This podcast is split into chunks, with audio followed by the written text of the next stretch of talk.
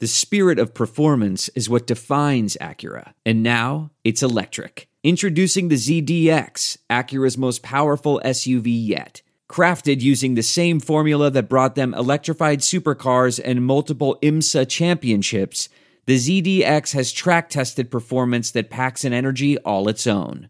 Unlock the energy and order yours at Acura.com. This is the Straight Up Breakdown Podcast. exclusively on the Hurrdat Media Network. Tell it to me straight up. Hello, and welcome into the Straight Up Breakdown Podcast, proudly part of the Hail Varsity Network. I am Greg Smith, your I got a little bit of a break from quarter zip weather here. Like it, it, we got a we got a little warm up. I like it.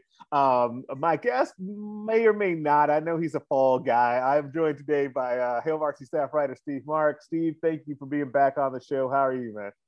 Hey, Greg, thanks for having me on. And yes, it is getting colder. I am loving it. Break out the quarter zips. I just can't get enough. I was slightly disappointed it wasn't like colder in Minneapolis.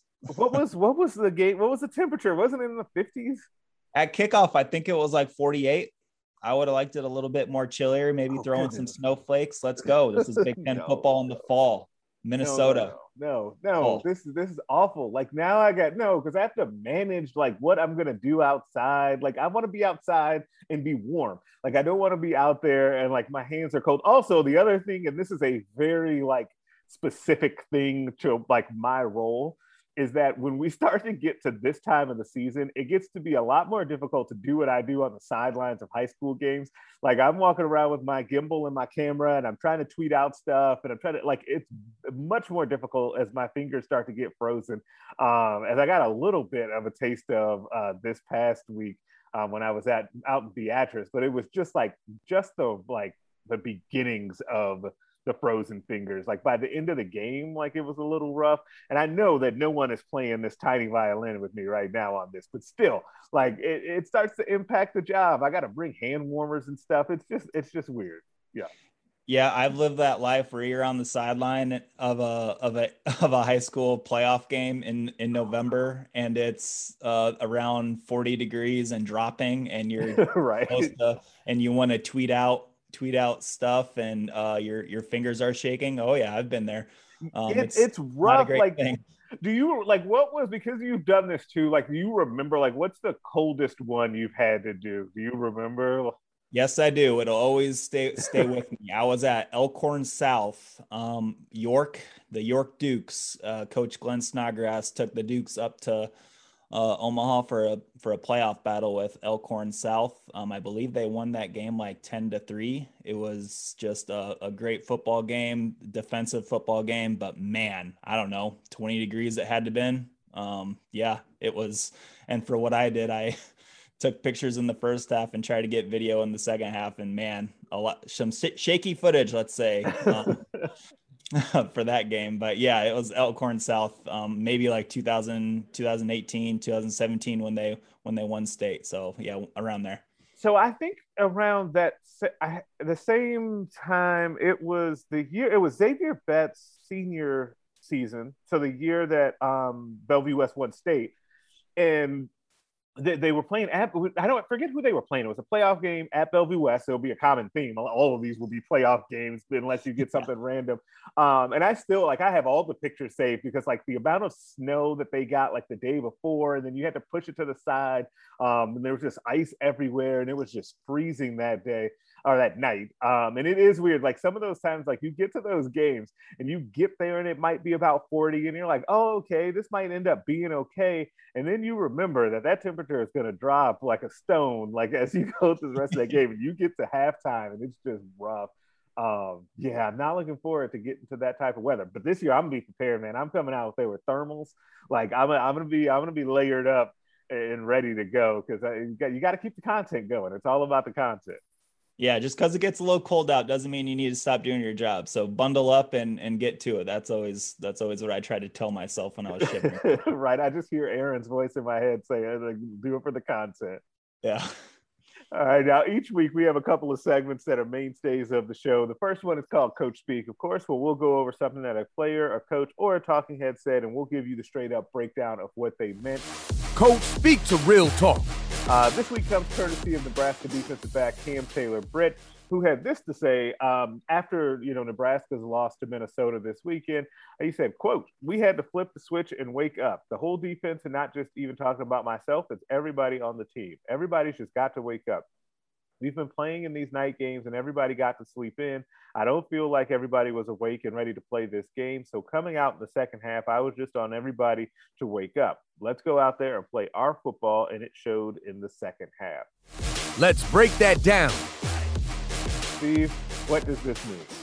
Yeah, so I think Cam is um, saying everything that fans wanted to say. Like um, they just didn't show up um, to start that game against the team that was ready to go. Coming now, I don't yeah, um, Nebraska played what was it eight straight eight straight weeks of football, and uh, Minnesota was coming off a bye week, so maybe that has to do with some of it.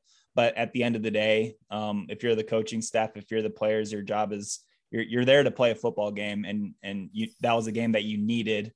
Um, now it gets really dicey to try to get to that six win bowl qualifier.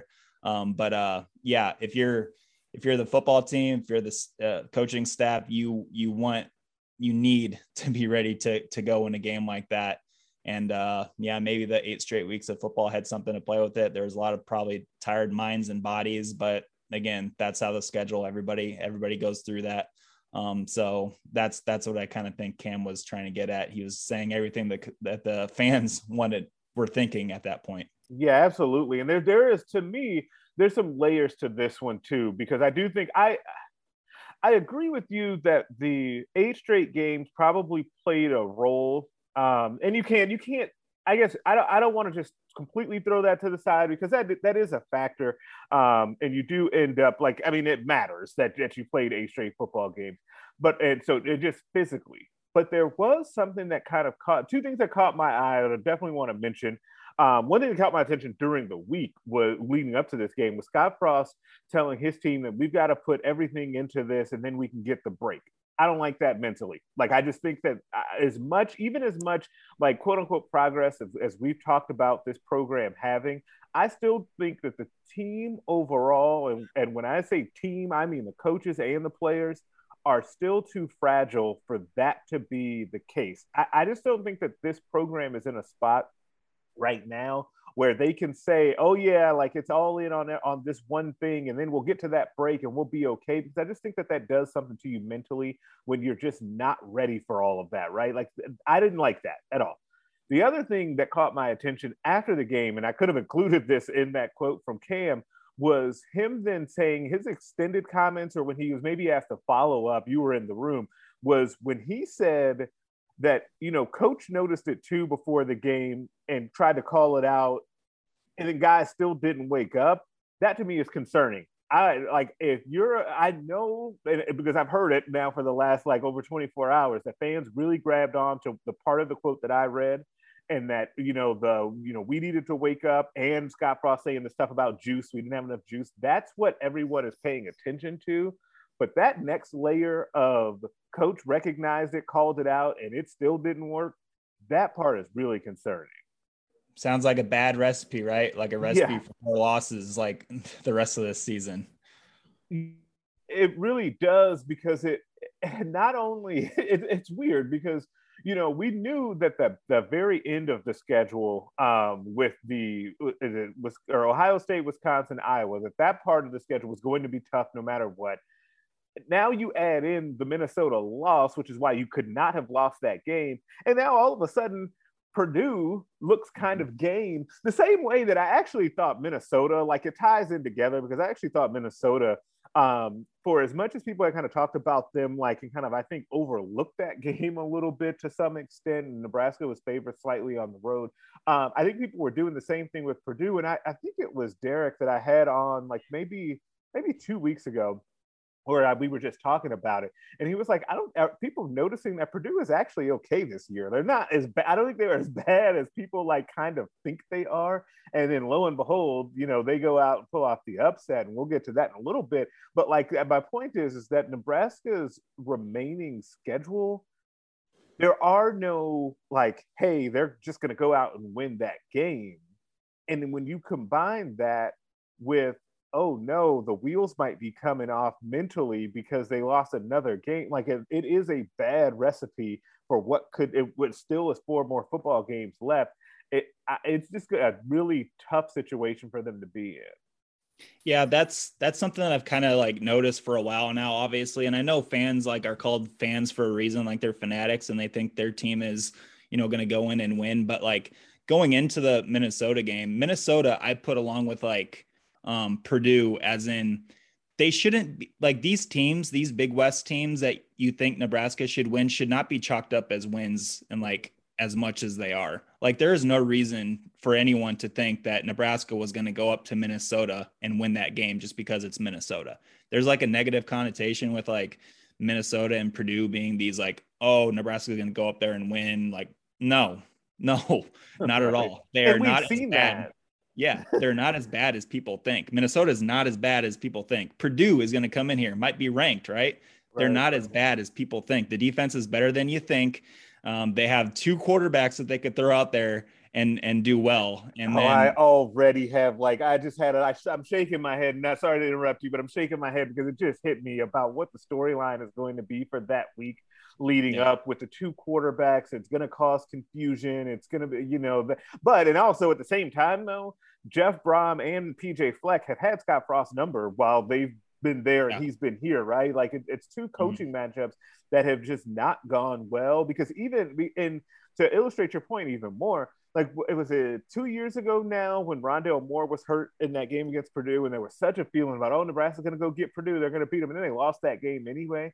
Um, it, it's just it, there's just and people know this, but I feel like are still kind of reluctant to admit that the gap between these teams in the Big Ten West uh, and in the Big Ten at large, but in the Big Ten West is just so small. Like there really just isn't all that much difference and if you have a team that doesn't make mistakes and get in their own way, or the the like kind of what PJ Fleck was saying about having that strong culture and you know what you're going to lean on when times get tough, like it, it really comes out to your advantage. And Nebraska hasn't had that.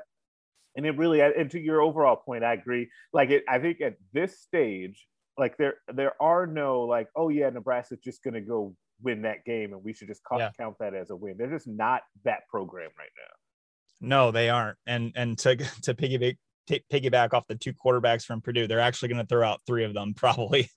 Uh, the third ones are Burton. Uh, he's like a run first guy, just like Minnesota had uh, to throw a change up into everything. But yeah, it's Nebraska fans need to realize that the Big Ten West teams that you think are going to be shoe in wins are not them. Like Purdue is better than you think. Minnesota is better than you think. Wisconsin doesn't seem to have a quarterback right now, but they're going to be tough. Yeah, but um, you can't like Nebraska has not beaten Wisconsin since Bo Pelini was coaching yeah. here. Like I don't. Yeah, I, I would never. I like and I people and that was starting to kind of bubble up as people were thinking that, oh yeah, they're gonna Nebraska will get back on track before the Minnesota game, and then when they get to Wisconsin, they could beat them and all of that stuff.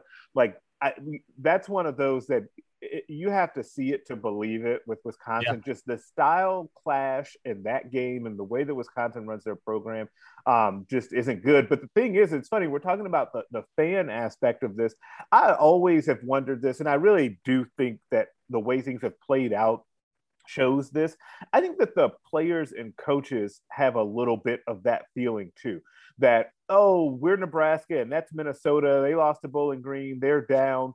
Um, their top two running backs, like they're not going to beat us. Like oh, we're Nebraska. It's a new season and we're playing Illinois. That they wouldn't beat us. Like I, I think that that's also a player and coach thing as well. I don't think that that just inflicts Nebraska fans.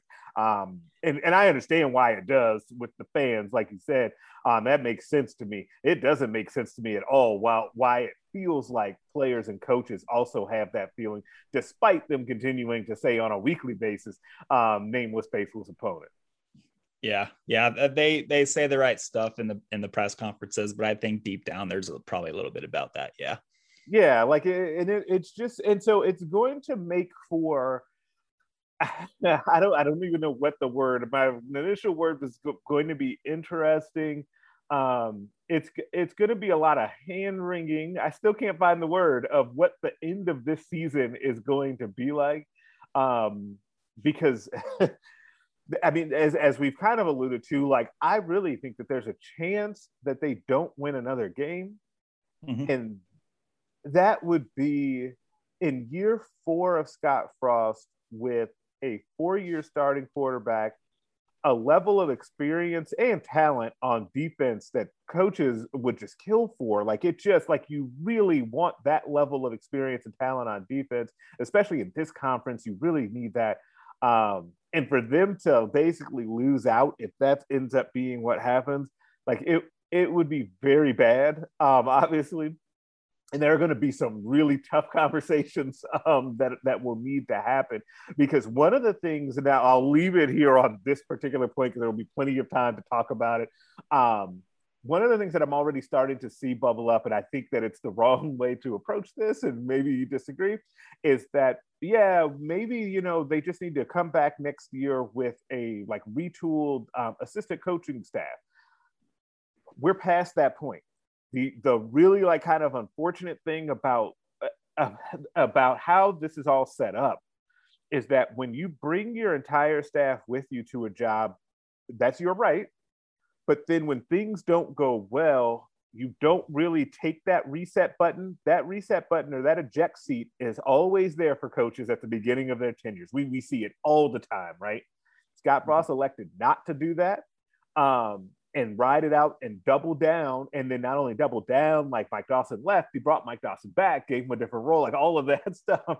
Like, I don't think that that's going to be the solution to this at the end of the year. If in fact there needs to be a change made, and if in fact they lose out, especially, um, it's just going to be, yeah, it, it's going to be rough if they continue to lose. Yeah, absolutely. And I think you kind of see see that across across the nation in in college football. Um, just the year before the coach kind of gets one more season, you you generally see a staff uh, shakeup, right? I mean that Mhm. that kind of generally happens all the time. Most recently, maybe I think I remember Tom Herman at Texas. Yeah, that was the first one I thought of actually. yeah, exactly. Just like a shakeup with the staff, and then the next year, if things still don't go right, it's kind of the head coach's time. So, um, yeah, it'll be really interesting. Um, there doesn't really seem to be like this these last four games. Um, there are winnable. They're all winnable games. I'll even put Ohio State in there, honestly. But I don't think it's like the usual juggernaut, even though they've kind of looked like look like your normal Ohio State uh, Right. recently. But um, yeah, I just It's Look- well, but see, the pro- part of the problem too is is for them to go like run the table to end the year would be something so incredibly different than what they've done under Frost to this point. I, I know for a fact, I know because I've looked it up before that they've not won three games in a row under him. I've it's been few and far between for sure that they've won two in a row, especially Big Ten games, especially road games. Like it's just and so to, yes, technically it could happen, and I do agree with you though that um, if the Nebraska that played against Oklahoma in parts of that game, say for the penalties, Nebraska that showed up for Northwestern, obviously the one that played against Michigan, if they were to show up like that in these remaining games, um, they'd have a chance in all of them. Um, but none of but none of them are like slam dunk losses if they played like that and none of but none of them are also slam dunk wins even if they played like that right so like that's where you get to this weird spot with this team Yeah, and I should clarify. I do think the the remaining schedule are all winnable games, but I should clarify that that's extremely unlikely that I think that they're going to get Yeah, to like- wins and, and with this. So it, it's just a it's a really really tough spot and i and i don't i actually go back and forth on whether or not it's a good thing right now that they have the bye week um, because on one hand yeah physically it's obviously a good thing like they played eight straight games and they need to have that break though it should be noted that part of the reason why they played those eight straight games is be, because of the way that they kind of uh, changed the schedule around um, and they wanted that to be end up being the case um, uh, but on the other hand, it would be nice for them to have a game so they could just get that one out of their system and get a win if possible. Um, but we'll see kind of moving forward. Like I said, there'll be a lot of time to kind of dissect that um, in the coming weeks because one of the things that I wanted to get to, and we we one of the topics or, or parts of this we already kind of alluded to, was that there was a lot of wacky stuff that happened in college football over this past this past weekend. Like the Nebraska game happened, and it was what it was. Um, it was an 11, an 11 a.m. game. So after that, you kind of get an idea to kind of bounce around and watch some other games, um, which I always think is fun. Like we don't get to do enough of that in this job. Uh, so it's always fun to be able to kind of, or at least live, to be able to watch them live. So I want to start here with the team that Nebraska is going to play next week and a team they'll play, you know, to close out the season, the Iowa Purdue game like how what was your level of surprise that that was the way that that game went? Not surprised because uh, going into that game i was kind of curious about it and i looked up the history the recent history of that series and i believe purdue is now three and one in its last uh, four games against iowa. And so that for whatever reason i even sent out a tweet earlier in the week that you know how northwestern is nebraska's kind of bugaboo the the the, the team that always kind of um, seems to have like wacky games and just close games aside from this this year obviously but that is Nebraska Northwestern is um, Iowa and Purdue. Just for some reason, Jeff Brohm has Iowa's number. And um, an interesting fact: those so before this game, um, Purdue was they had won the last two matchups, and they had both um, both those games were uh, they were starting different quarterbacks. So no matter who was at quarterback, uh, Purdue was getting out of there out, out of that game with Iowa with the win. And um, yeah, I think it was they, they played three guys. Um, Purdue did um, last Saturday in that win. they still got out of there with the with the win. So um, yeah, I, I, generally wasn't wasn't surprised by um, Purdue's Purdue's win, but man, it's just kind of wacky how um, there's just always that one team that kind of gives gives another a problem. Yeah, it's always wild how that happens, and I think some of this with that particular series um, is just the styles that the team play, and I think that in this particular game, um, Iowa being banged up in the secondary, like it was the like honestly one of the worst teams in the conference for Iowa to have to play. Um, yeah. Because number one, obviously they kind of have their number for whatever reason, but then also the strength of them with their passing game with David Bell. Um, I can continue to just picture him running down the running up and down the field on them. Um, it, it's just really interesting. Like, and it's crazy how some teams like, and it's it's weird too. Like, for on the flip side of that, the one team even though we were just talking about them and like don't ever don't take the game for granted. Nebraska has in stretches at least played Wisconsin very close.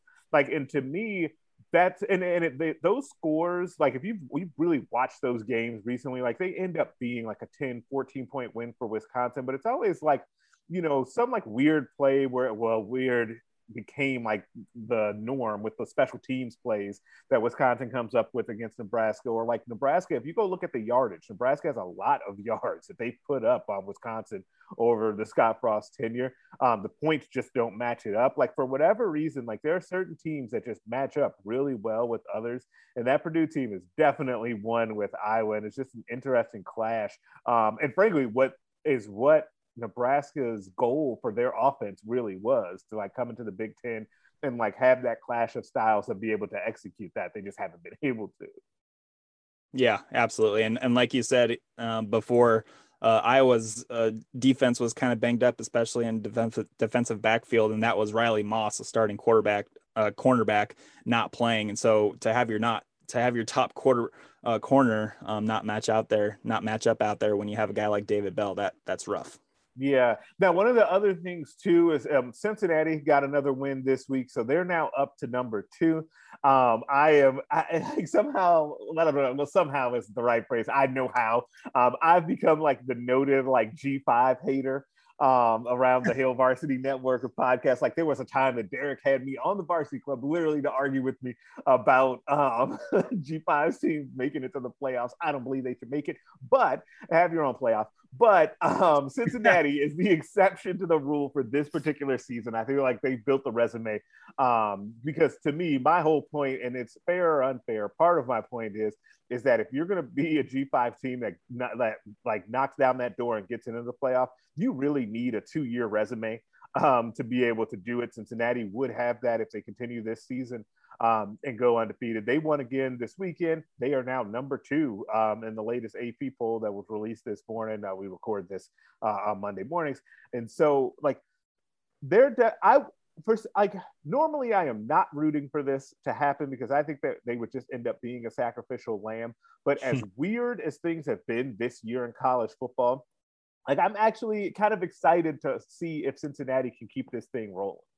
Yeah, I think they deserve the they deserve the shot to go into a playoff.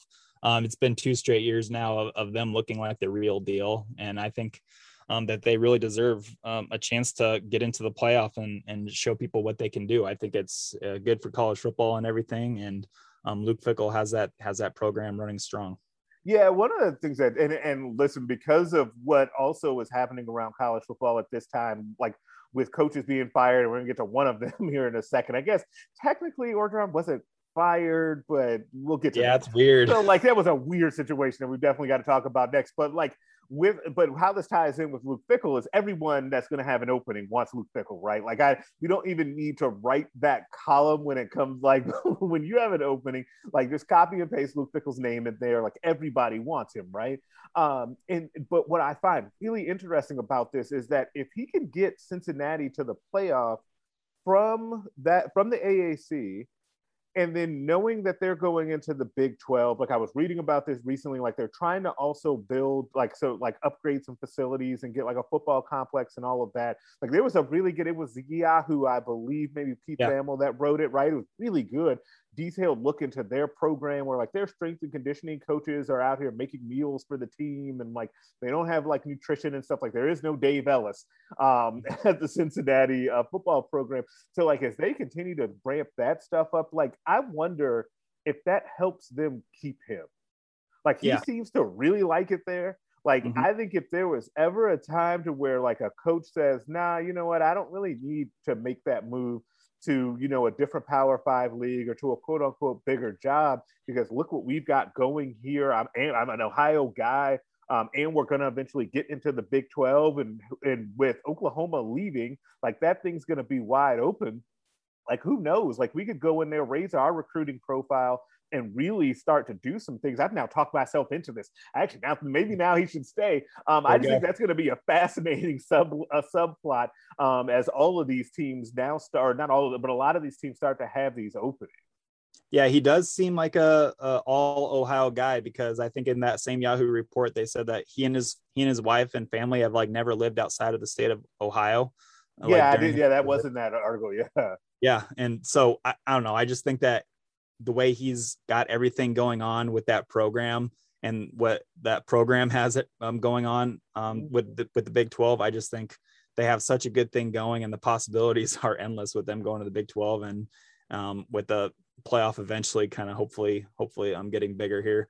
Uh, but yeah, I think that you know Cincinnati has a great thing going on, and and Fickell is going to be the top top guy um, when when the positions come open. But it'll be really interesting to see what he he wants to do.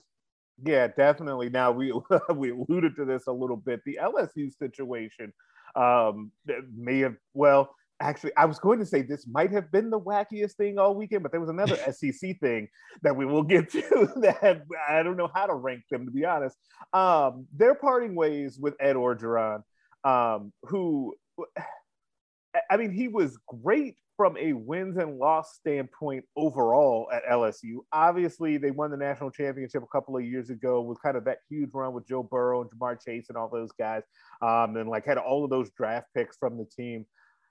It, there's there's a lot to this situation because they also had not been winning at the level these last two years, like life after Burrow, basically um, that LSU would want to see, especially given how much like those recruiting classes have been monsters as well. So it is not like lining up to what they need to be doing. And oh, by the way, uh, and this is always a factor that you also have to watch like your rivals in the SEC continue to ascend or stay where they are in the case of Alabama winning another national championship last season, right? And they also had that special tie with Nick Saban that, with him having been there.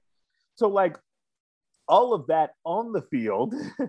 but then you compound that with all of the stuff off the field. And I don't know if you did you get a chance to read it was the athletic, right? With that had all of the, the stuff about um, and how he had the creepy stuff with the um, administrator's wife um, at the gas station and how, you know, basically Ed got divorced right before he had got that big contract with six years, $42 million extension.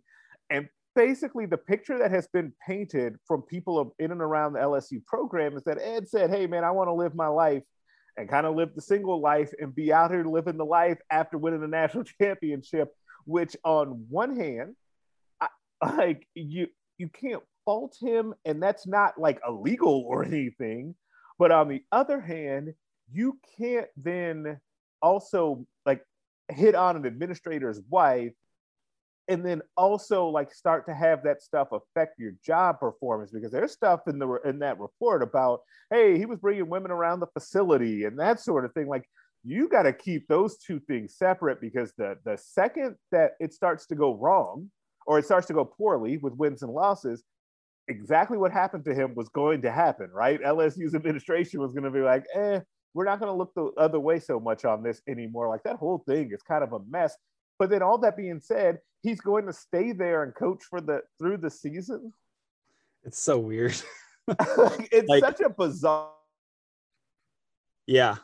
Yeah. And uh like like you said, it's such a weird and bizarre, bizarre thing because um I, it seems like he got too comfortable, I guess. Um yeah. and yeah, and like when you when you get too comfortable, it starts affecting your work life balance um obviously there's a lot of off the field stuff with with ed uh, with ed so um yeah they they they caught lightning in a bottle with Joe Brady being the offensive coordinator and and Joe Burrow and that magnificent historical offense. That, God, that offense was so good. Yeah, it was so great. But but then just obviously, look, I'm not trying to live tell tell another human being how to live their life and everything. But like if you're the head coach of LSU and you're such a high profile character in a sport and like in a state, I don't think you should be doing stuff like that, right? No, like, especially no. when you're not winning as much as as you were previously. And the and you know how you know that though is that you don't ever hear about this. Like this never like it like you like there are always whispers about coaches because in general like they're like just highly paid guys that have good charisma um, and so like you have like some like whispers every once in a while, but you generally like don't have the level of like because there's like photos out here of like him half naked in bed with a woman. Like you just don't ever see that, right? Mm-hmm. Um, and that's how like and so you just have to be smarter about the situation. Um, and you also and it's like anything else, like this is like you know anyone else listening to this in their job like if they were out here living the life um wanting to party all the time the second that that really is starts to affect your actual work like that ends up being a problem. Like that's not something that would be unique to a college football coach. Like that could happen to anybody. Um you just got to be smarter than to do that. Like it's just not and so and that's great and what the the thing i always think about in these situations though if this is the stuff that we know that has been reported. What are the things that are out there that have happened that, like, you know, he didn't either get caught with or we just people just haven't really said yet because they still kind of like him. Um, as evidenced by, did you see that as part of the separation here? Like, he's contracted to come to like a couple LSU events a year. Like just, it's, it's, it's just so weird. Like the whole, like you said, like the whole thing has been bizarre. Um, and then on top of all of that, because they had actually been working on this over the last week. Like they went out and upset Florida this week. Like after all that, like it's just such a strange. It just tell it just tells you how good LSU can ha- can be if they have like a confident, no drama head coach, right? Yeah, I've always like I, like LSU is one of those programs that I always maintain like should never be just average. Like not even like they shouldn't be bad. Like they should never be average. Um just because of the way like you go and look like the amount of recruits that they have in that state. Like and then because they can also pull from texas and you can pull from florida like you basically have the whole southeast. Um you've got obviously one of the best um atmospheres in all of college football in death valley uh, which is still on my bucket list um, for, for college football venues. I want to go there at night so bad. Like I have a list yeah. that is way up there um, on the list. And so, yeah, they should never be average. And we've seen what it can be when it when it's really rolling, like we've seen it where whether it was that one year with Orgeron, but what Saban had built there um, was really the blueprint of what it could be. Obviously, Les Miles had a lot of success there um, as well. And so we just, you know, we just see like, and then so transitioning here and staying in the SEC as we talk about all of the different kind of weird things that happen. Like, I don't even know what to do with this Tennessee thing. So, uh, Ole Miss, obviously, Lane Kiffin comes back to coach against Tennessee um, at, at Ole Miss. And uh, first of all, I don't understand I, okay, I understand like kind of the fan base passion against Lane for leaving them like that to go to Oakland. The only thing that I would say though is that this just as recently as this past week leading up to the game, Lane Kiffin actually came out and said on the record that he kind of regretted leaving Tennessee because he really liked that job. So then you get that as the background, right? And then you get into the game, and then Ole Miss is winning the game. The game is basically in hand, and stuff starts flying from the stands. Like you got golf balls flying at Lane Kiffin. You think he caught one? Um, he definitely uh, Odell that water bottle coming off of the field. Like there was the now iconic picture of the mustard sitting on the field um, from people throwing a, a bottle of mustard. Like I just don't like and and good on. I'll start with the good. Good on um, Greg Sankey, the SEC commissioner, for issuing a really harsh statement. Like he was really strong in his language about that not being acceptable. Like that was a good job to really react quickly to that. But I just don't even know like where to begin with what the debacle was that we saw in that game. So I think uh, a younger version of Lane and a more mat- uh, less mature version of Lane would have handled what what went down at Tennessee differently. But I think to I, I want to give him credit because I think as he's as his career has gone on, he's he's grown up a bit, but he's still done a good job of staying true to who he actually is, and that's kind of like a quirky, yep. funny, funny yep. dude um, that makes fun of himself and everything like that. So yeah, just I mean, the Tennessee fans they went into that game thinking they're going to go in with a war with this guy that kind of left us uh, for the NFL. But um, yeah, that that had to be that. I can't wait to rewatch it. Obviously, I followed it on social media when it was happening, but I can't wait to rewatch it and everything because man, that that environment was just like Oh, that was, like, that was so like before that, and I think it was Cole Cubelic who said this: is that Tennessee won't get, and for obvious reasons, will not get the like kudos for this. Um, but the atmosphere was electric in there. There was a video uh, that actually I shared in Slack with all of you guys about like a video from the the atmosphere, kind of the light show that they had at Neyland Stadium and all of that. Like it looked really fun up until it didn't, um, in which things kind of turned. And I, well, I'm gonna have to go back and watch that too because sneakily, Ole Miss has actually become a fun team to watch. Um, and as you guys who've listened to this podcast probably have now heard me say a couple of times here, like, oh, I have a little bit of investment in kind of Ole Miss and Mississippi State football because my wife's family is all down there and so her like her and her side of the family are all Mississippi State fans. So me even giving credit to Ole Miss right now, I'm gonna get yelled at if one of them listens to this episode. Um, but like, but then the other half of the family will be totally fine because they like Ole Miss. But like, they've become fun to watch, and that series is now really interesting just because of like the two coaches um, that are involved. But Ole Miss plays a style of football, especially offensively, that you you can't help but to watch, which is why it'll be curious. And we were talking about kind of coaches to watch, and you know that Luke Fickell is going to come up. It seems like Lane Kiffin's name continues to come up um, in some of these different things. And I even saw a thing where, in, in regards to LSU, with like, hey, maybe Lane Kiffin. Um, but I wonder if, and the, the whole like he mature, he's matured thing, and I agree with that, is where this comes in. I wonder if he doesn't think, you know, I'm happy at this place. If he is indeed happy, I I should stay here and try to build here because if I go like if Lane goes to LSU, for example, or goes to well, he can't go to USC because he was already there, but like LSU or like another big high profile, let's say Miami comes open, um, then you know that the pressure is different there. Whereas Ole Miss, yeah, they want to win championships, and I'm putting air quotes around this, but like really, how good are you supposed to be down there? It's kind of, and the blueprint is really um, in another part of the state in Starkville, right? Dan Mullen won enough games at, at Mississippi State for years that he was never going to be in jeopardy. He had a couple of 10 win seasons down there, um, had Dak Prescott and all those guys were kind of rolling in a nice way. They would have never gotten rid of him. And that's why, in part, like the state fans are so mad to this day at Dan Mullen for leaving because they embraced him and they wanted him to stay, but he needed a different challenge and all of that. And I just wonder if Lane doesn't see that and think, eh, I'll just stay here and wait it out. I've done the big job thing before. Yeah, I think um, with these jobs that are going to be coming open, I think there's always going to be a possibility of Lane jumping ship just because because of what he's done in his career. But uh, uh, like I said earlier, he's more mature now, so I think that likelihood is a lot less right now. But um, yeah, I think Ole Miss is definitely okay with being kind of like the cool guy, the cool yeah. guy, like and just like maybe always always possible about knocking off Alabama. Always yeah, possible. we could always like, be in the mix. Yeah. Can always be in the mix, but maybe not just win a championship because, like you know, they're Ole Miss. Like that can't happen. But I do yeah. think they're definitely they're definitely okay with being that cool team with a cool head coach and just being that kind of like team in the SEC. Yeah, and especially if they continue winning the Egg Bowl, like that would also yeah. help for them. Um, but okay, so one thing I want to get to before we get to put them on blast, because we were talking about the coaching search thing, and I want to get your take on this. Um, Mel Tucker, his name has come up already, like, and I mean heavily. His name was coming up, and I meant to share this actually when I saw it on Saturday before all of the news came out about Ed Orgeron.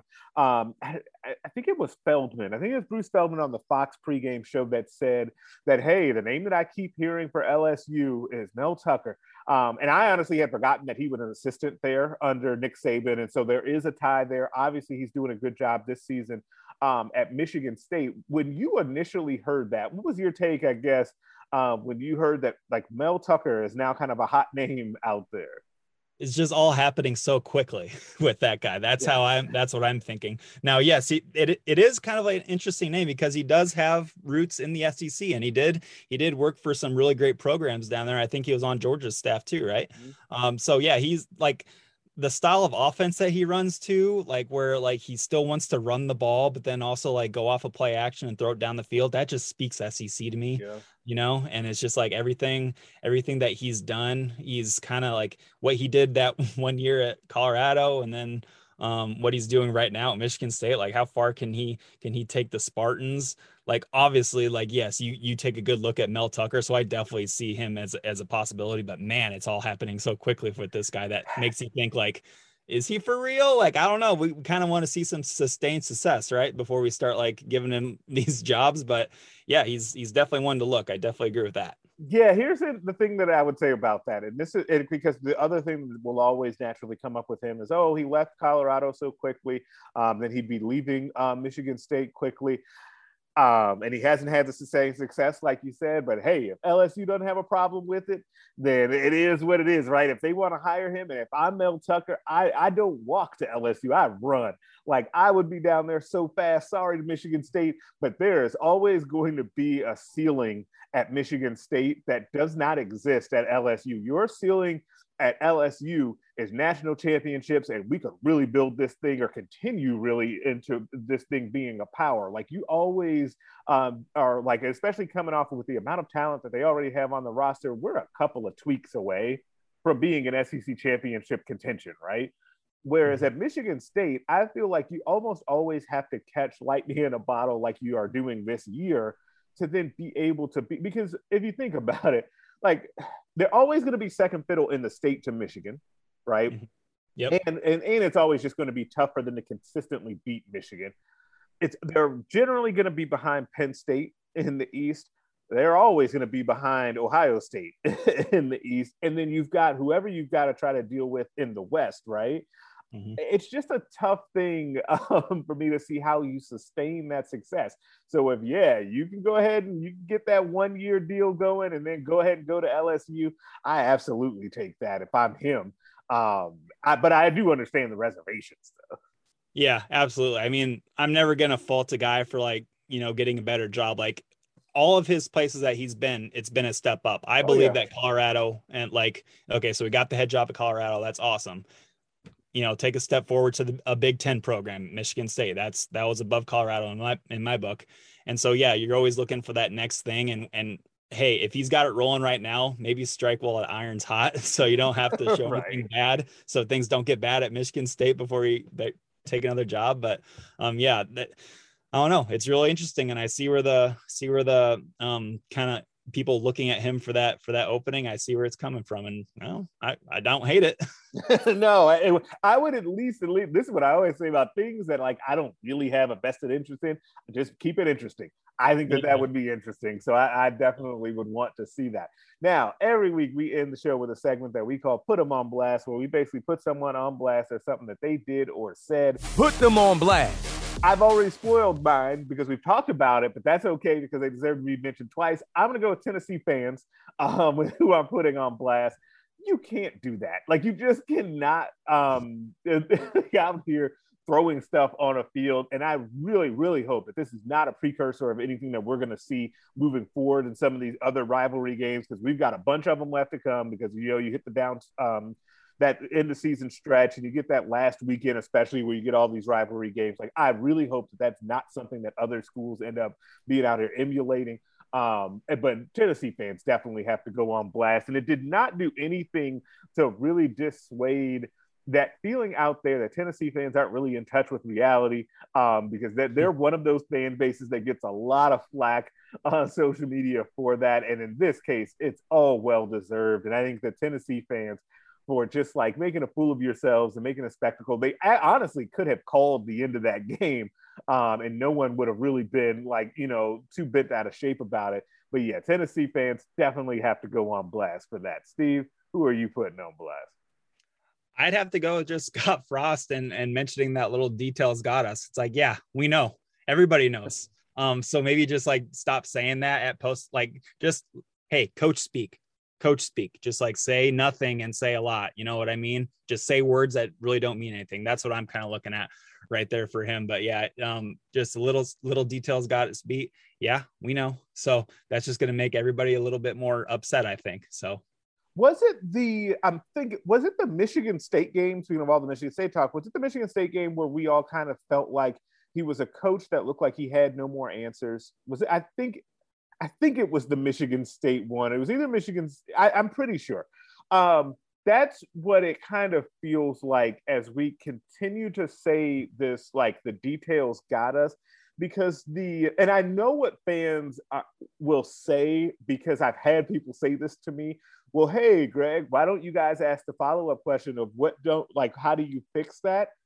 The reason we don't, and I'm be honest with you, the reason we don't is because there's nothing he's going to say to that. Number one, but yeah, number two, but number two, like what would you say to that? If I were to say, well, hey, coach, how do you fix those little details? I, there isn't really an answer for that, which actually underscores the problem, right? Like because he went on to speaking of the detail thing, he also continued that and said like you know all i'll continue to do is is detailing it up. We'll keep detailing and see. And, and i just don't know. At some point i think you have to come to the realization that a lack of fundamentals and attention to detail just is something that this program is under frost like that just for whatever reason and whether it's and it kind of goes hand in hand with that special team situation to be totally honest like it, it's all in the same kind of mix right of why they can't get that right because they just don't pay enough attention to the details for whatever reason they give a lot of lip service to it but it's mm. clear that they really don't value it mm-hmm. and so you know and, and it's especially bad because you're in a conference in which that's basically the only thing that matters to the vast majority of teams that you're going to play.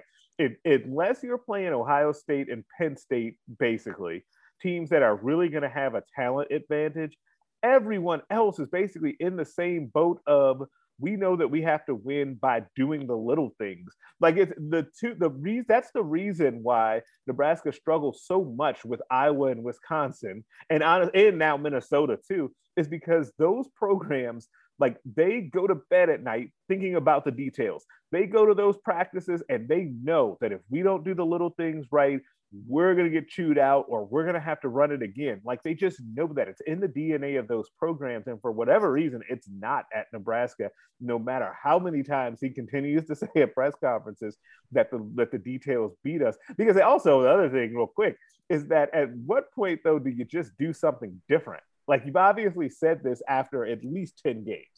Like Yeah. something has to something has to give.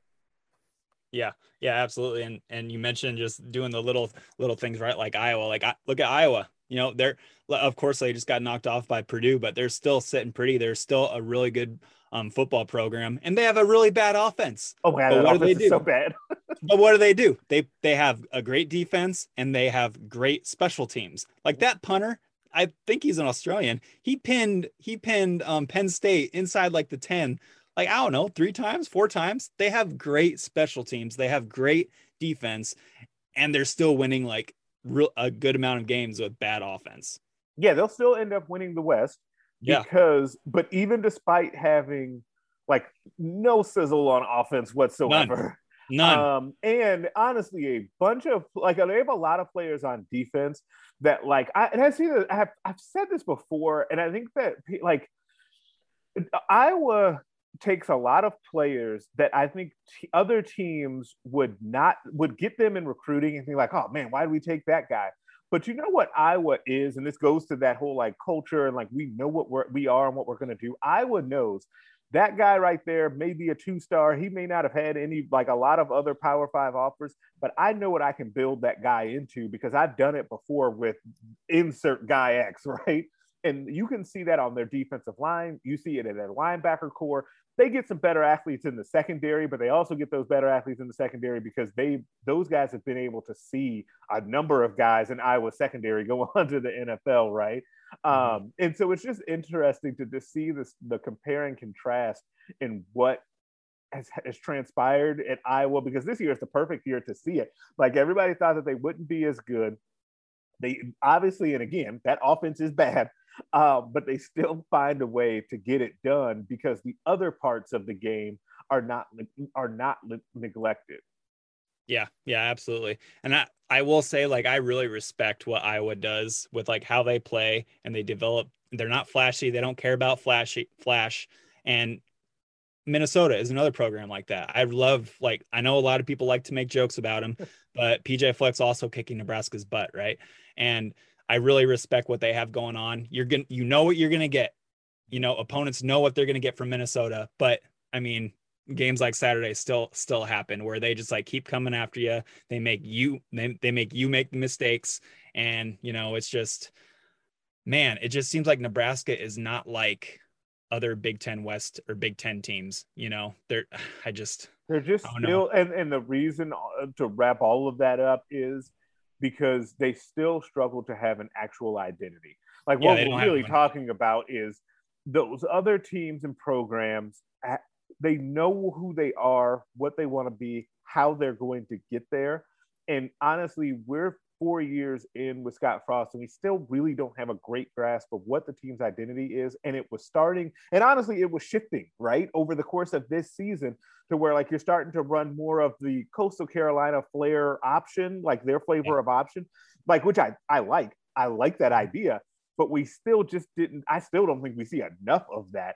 Um, that's a whole different topic. But like I still, I just think that Nebraska struggles to find the true identity that they need in the and so when the going gets tough, they know what they're going to fall back on, and they just don't have that. yeah, completely agree and it's you know, if you're a fan of Nebraska, it's just got to be disheartening to see teams like um, Iowa, Wisconsin, um, Minnesota know who they are, um, and just like win more games than you, and you're stuck, and you're stuck in in Lincoln, just like running running an offense that hasn't dive dove full in like Coastal Carolina is, so they won't do that. But um, that just leaves leaves them to not really having anything that they can rely on, in my opinion. Absolutely. Now that we'll leave it there for today. Uh, subscribe to this podcast everywhere you listen to them. Rate us and leave us a five star review. If you only leave four, four, if you only leave four, I am inclined to think you're a hater and nobody wants that. Uh, make sure you're checking out the other podcasts on the Hail Varsity Network, the Mind Your Own podcast, Varsity Club, Nebraska Preps Post Game Show, and the Hail Varsity Radio Show. Also, you can check out the Hail Varsity YouTube page. I am back on there with another recruiting question of the week video. You can get after us on Twitter at Greg Smith HV and at Steve underscore Marik. Uh, you can also email the show at straight up breakdown of hailvarsity.com. I will catch you guys next week. a Hurrdat Media Production.